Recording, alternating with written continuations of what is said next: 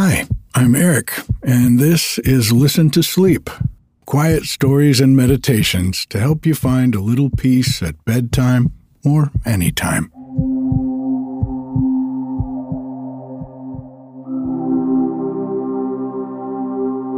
Well, for the first time in quite a while, I'll be taking a couple of weeks off for the holidays. But I'll be back soon with the usual updates about what Bodhi and I have been up to here on the mountain. But in the meantime, I'm wondering if I might ask you for a favor. I'll make this brief. I'd love to finally make helping you sleep better at night and get a little more peace during the day my full time job. And to do that, I could really use your help. I'm only about halfway there.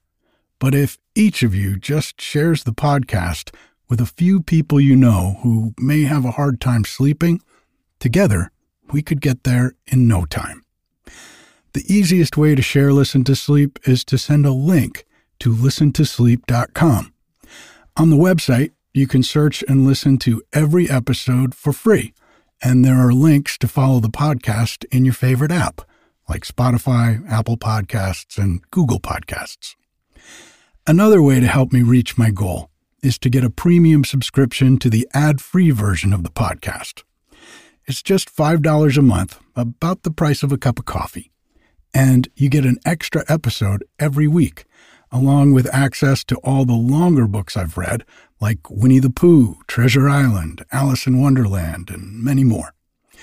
Now is a great time to join, too, because in the new year, I'll be making some nice upgrades, and the folks who are already signed up are going to get a bonus. There's a part of me that's a little uncomfortable even asking for any of this. But there's another part that knows that the more folks there are listening to the podcast, the more folks there are sleeping better, including me. So thanks for your support with this, and thanks for listening. I'm so grateful to each and every one of you. Happy holidays. Tonight, I've got a beautiful story for you from the 1800s about the origin of the Christmas tree.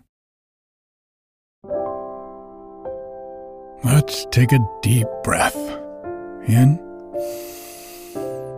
and out. Letting go of the day, feeling the weight of gravity pulling you deep down into the mattress. And another deep breath in and out. Nothing to do nowhere to go, no one to be. This is your time, quiet time. One more deep breath in with me. And out. If you get tired while I'm telling you a story, that's okay. Just let yourself drift off.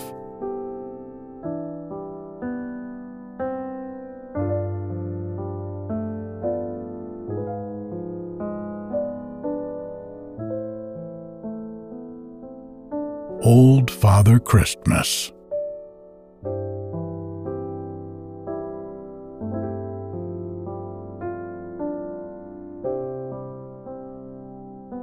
Custom of Christmas trees came from Germany. I can remember when they were first introduced into England, and what wonderful things we thought them. Now, every village school has its tree and the scholars openly discuss whether the presents have been good or mean as compared with other trees in former years. The first one that I ever saw I believed to have come from good Father Christmas himself. But little boys have grown too wise now to be taken in for their own amusement. They are not excited by secret and mysterious preparations in the back drawing room. They hardly confess to the thrill, which I feel to this day, when the folding doors are thrown open and amid the blaze of tapers, Mamma, like a fate, advances with her scissors to give every one what falls to his lot. Well, young people, when I was eight years old, I had not seen a Christmas tree, and the first picture of one I ever saw was the picture of that held by old Father Christmas in my godmother's picture book. What are those things on the tree? I asked. Candles, said my father. No, father, not the candles, the other things. Those are toys, my son. Are they ever taken off? Yes, they are taken off and given to the children who stand around the tree. Patty and I grasped each other by the hand, and with one voice murmured, How kind of old Father Christmas! By and by, I asked, How old is Father Christmas? My father laughed and said, One thousand eight hundred and thirty years, child, which was then the year of our Lord and thus one thousand eight hundred and thirty years since the first great Christmas Day. He looks very old, whispered Patty.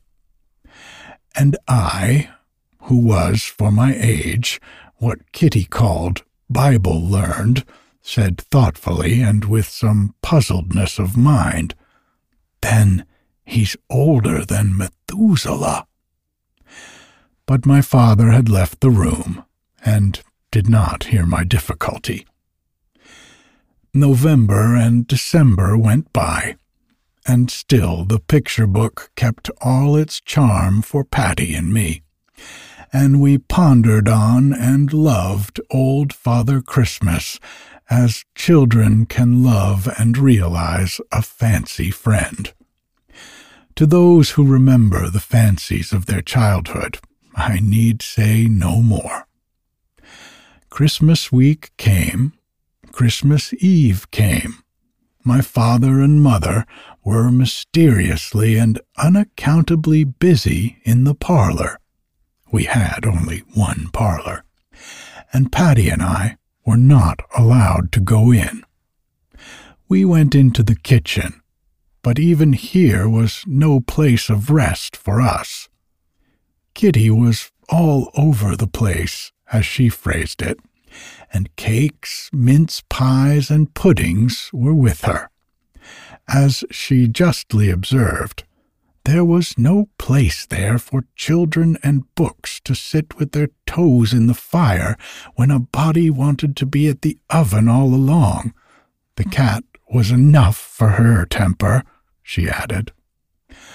As to Puss, who obstinately refused to take a hint which drove her out into the Christmas frost, she returned again and again with soft steps, and a stupidity that was, I think, affected to the warm hearth, only to fly at intervals, like a football, before Kitty's hasty slipper.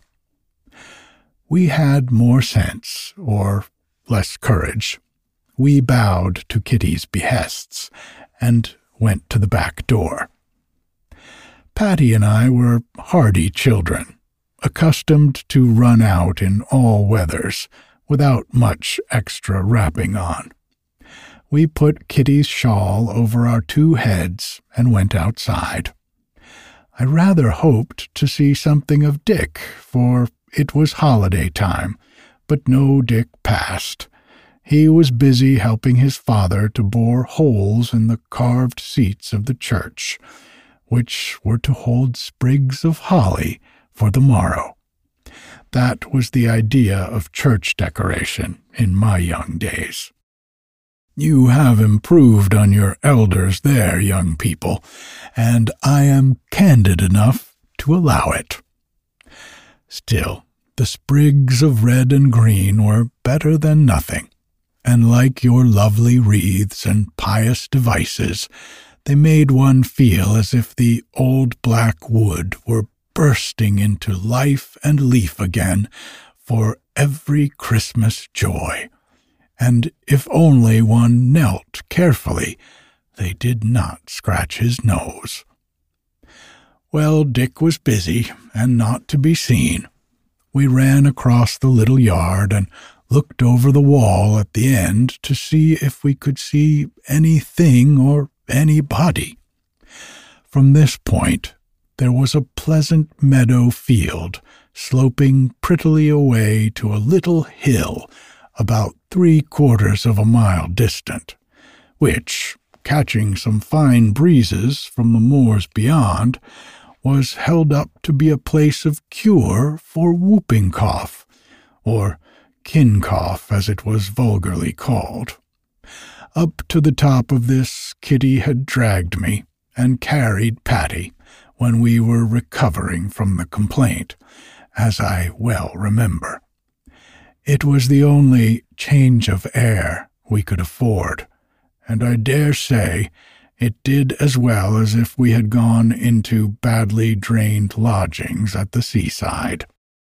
This hill was now covered with snow and stood off against the gray sky. The white fields looked vast and dreary in the dusk. The only gay things to be seen were the berries on the holly hedge in the little lane, which, running by the end of our backyard, led up to the hall, and the fat robin that was staring at me. I was looking at the robin when Patty, who had been peering out of her corner of Kitty's shawl, gave a great jump and dragged the shawl from our heads and cried, Look! I looked. An old man was coming along the lane. His hair and beard were as white as cotton wool. He had a face like the sort of apple that keeps well in winter. His coat was old and brown. There was snow about him in patches, and he carried a small fir tree. The same conviction seized upon us both. With one breath, we exclaimed, It's old Father Christmas! I know now that it was only an old man of the place, with whom we did not happen to be acquainted, and that he was taking a little fir tree up to the hall to be made into a Christmas tree. He was a very good humored old fellow, and rather deaf, for which he made up by smiling and nodding his head a good deal, and saying, Aye, aye, to be sure, at likely intervals. As he passed us and met our earnest gaze, he smiled and nodded so earnestly that I was bold enough to cry, Good evening, Father Christmas. Same to you, he said in a high pitched voice. Then you are Father Christmas? And a Happy New Year, was Father Christmas's reply, which rather put me out. But he smiled in such a satisfactory manner that Patty went on. You are very old, aren't you? So I be, miss, so I be, said Father Christmas, nodding. Father says you're eighteen hundred and thirty years old, I muttered. Aye, aye, to be sure, said Father Christmas. I'm a long age. A very long age, thought I and I added, You're nearly twice as old as Methuselah, you know, thinking that this might have struck him. Aye, aye, said Father Christmas, but he did not seem to think anything of it. After a pause, he held up the tree and cried, Do you know what this is, little miss? A Christmas tree, said Patty and the old man smiled and nodded. I leaned over the wall and shouted, But there are no candles. By and by, said Father Christmas, nodding as before. When it's dark, they'll all be lighted up. That'll be a fine sight. Toys, too, there'll be, won't there? said Patty. Father Christmas nodded his head. And sweets, he added expressively. I could feel Patty trembling, and my own heart beat fast. The thought which agitated us both was this Was Father Christmas bringing the tree to us? But anxiety and some modesty also kept us from asking outright. Only when the old man shouldered his tree and prepared to move on, I cried in despair, Oh, where are you going? I'm coming back by and by, said he. How soon? cried Patty. About four o'clock, said the old man, smiling. I'm only going up yonder. Up yonder? This puzzled us. Father Christmas had pointed, but so indefinitely that he might have been pointing to the sky, or the fields, or the little wood at the end of the squire's grounds. I thought the latter, and suggested to Patty that perhaps he had some place underground, like Aladdin's cave, where he got the candles and all the pretty things for the tree. This idea pleased us both, and we amused ourselves by wondering what old Father Christmas would choose for us from his stores in that wonderful hole where he dressed his Christmas trees. I wonder, Patty, said I, why there's no picture of Father Christmas's dog in the book. For at the old man's heels in the lane there crept a little brown and white spaniel, looking very dirty in the snow. Perhaps it's a new dog that he's gotten to take care of his cave, said Patty. When we went indoors, we examined the picture afresh by the dim light from the passage window. But there was no dog there. My father passed us at this moment and patted my head. Father, said I, I don't know, but I do think old Father Christmas is going to bring us a Christmas tree tonight. Who's been telling you that? said my father. But he passed on before I could explain that we had seen Father Christmas himself, and had had his word for it that he would return at four o'clock and that the candles on his tree would be lighted as soon as it was dark. We hovered on the outskirts of the rooms till four o'clock came. We sat on the stairs and watched the big clock, which I was just learning to read. And Patty made herself giddy with constantly looking up and counting the four strokes toward which the hour hand slowly moved. We put our noses into the kitchen now and then to smell the cakes and get warm, and anon we hung about the parlor door, and were most unjustly accused of trying to peep. What did we care what our mother was doing in the parlor? We, who had seen old Father Christmas himself, and were expecting him back again every moment. At last the church clock struck. The sounds boomed heavily through the frost, and Patty thought there were four of them. Then, after due choking and whirring, our own clock struck, and we counted the strokes quite clearly. One, two, three, four. Then we got Kitty's shawl once more and stole out into the backyard. we ran to our old place and peeped, but could see nothing. We'd better get up on the wall, I said, and with some difficulty and distress from rubbing her bare knees against the cold stone and getting the snow up her sleeves, Patty got on to the coping of the little wall. I was just struggling after her when something warm and something cold coming suddenly against the bare calves of my legs made me shriek with fright. I came down fast and bruised my knees, my elbows, and my chin. And the snow that hadn't gone up Patty's sleeves went down my neck.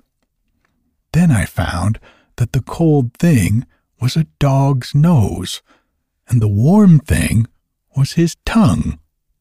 And Patty cried from her post of observation, It's Father Christmas's dog, and he's licking your legs. It really was the dirty little brown and white spaniel, and he persisted in licking me and jumping on me and making curious little noises that must have meant something if one had known his language. I was rather harassed at the moment. My legs were sore, I was a little afraid of the dog, and Patty was very much afraid of sitting on the wall without me. You won't fall, I said to her. Get down, will you? I said to the dog. Humpty Dumpty fell off a wall, said Patty. Bow wow, said the dog. I pulled Patty down, and the dog tried to pull me down.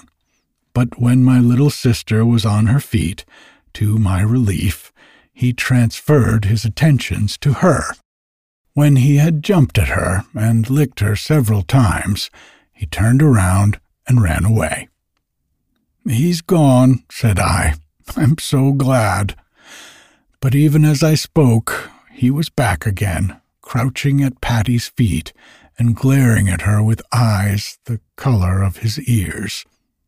Now, Patty was very fond of animals, and when the dog looked at her, she looked at the dog, and then she said to me, He wants us to go with him.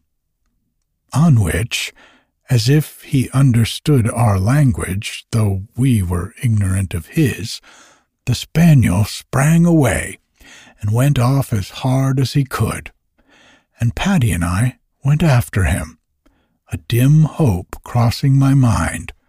Perhaps Father Christmas has sent him for us.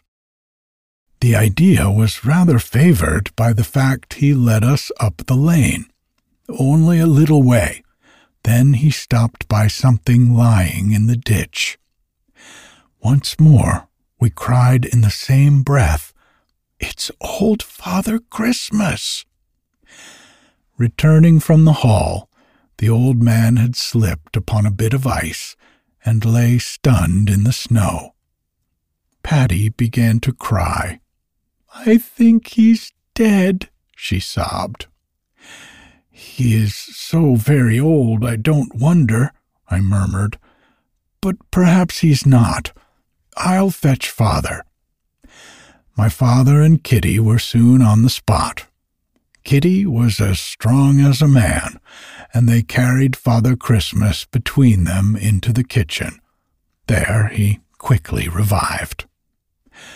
I must do Kitty the justice to say that she did not utter a word of complaint at the disturbance of her labors, and that she drew the old man's chair close up to the oven with her own hand.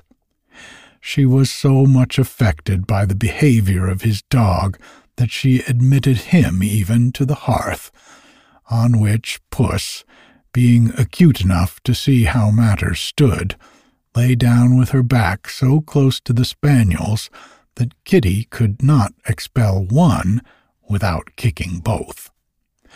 For our parts, we felt sadly anxious about the tree. Otherwise, we could have wished for no better treat than to sit at Kitty's round table taking tea with Father Christmas. Our usual fare of thick bread and treacle was tonight exchanged for a delicious variety of cakes, which were none the worse to us for being tasters and wasters, that is, little bits of dough or short bread put in to try the state of the oven, and certain cakes that had got broken or burnt in the baking. Well, there we sat, helping old Father Christmas to tea and cake, and wondering in our hearts what could have become of the tree. Patty and I felt a delicacy in asking old Father Christmas about the tree. It was not until we had had tea three times round, with tasters and wasters to match, that Patty said, very gently, It's quite dark now. And then she heaved a deep sigh. Burning anxiety overcame me. I leaned toward Father Christmas and shouted. I had found out that it was needful to shout. I suppose the candles are on the tree now? Just about putting of 'em on, said Father Christmas. And the presents, too? said Patty. Aye, aye, to be sure, said Father Christmas, and he smiled delightfully. I was thinking what further questions I might venture upon when he pushed his cup toward Patty, saying, Since you are pressing, miss, I'll take another dish. And Kitty, swooping on us from the oven, cried, Make yourself at home, sir. There's more where these came from. Make a long arm, Miss Patty, and hand them cakes. So we had to devote ourselves to the duties of the table, and Patty, holding the lid with one hand and pouring with the other, supplied Father Christmas's wants with a heavy heart. At last he was satisfied.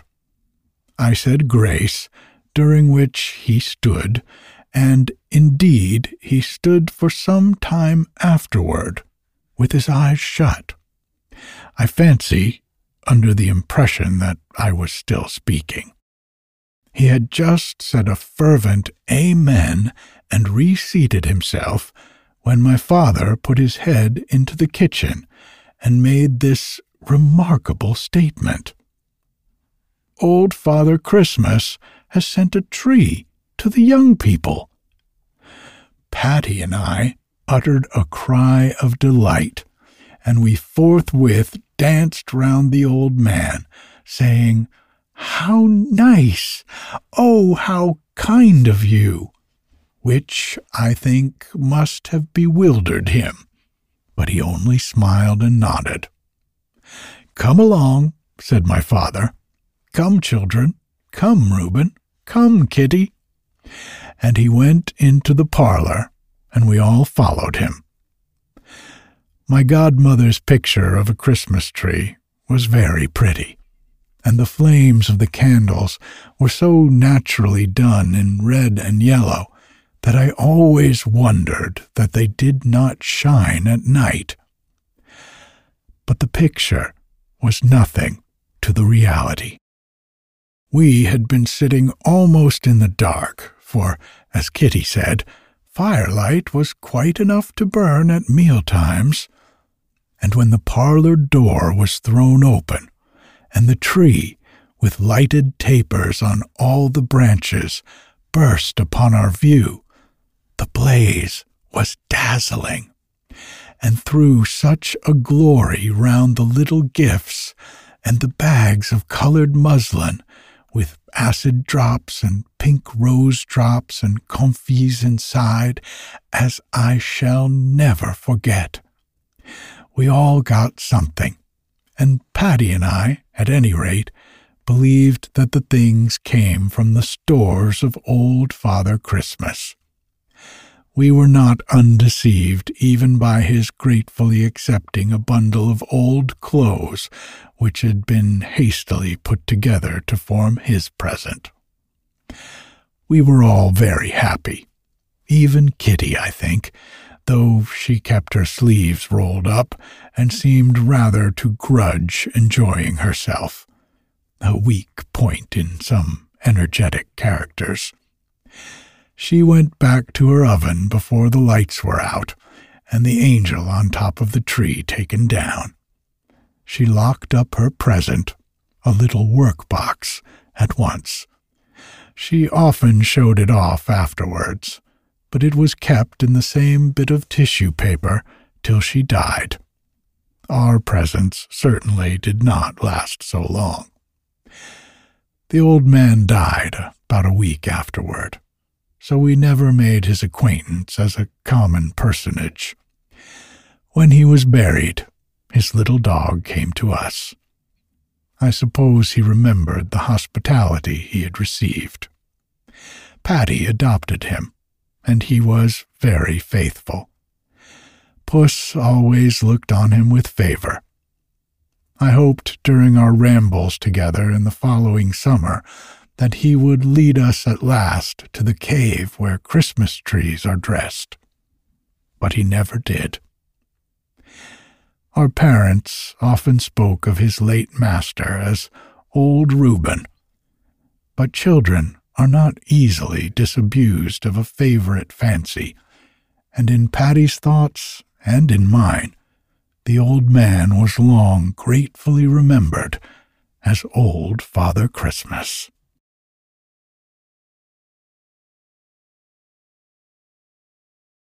Good night.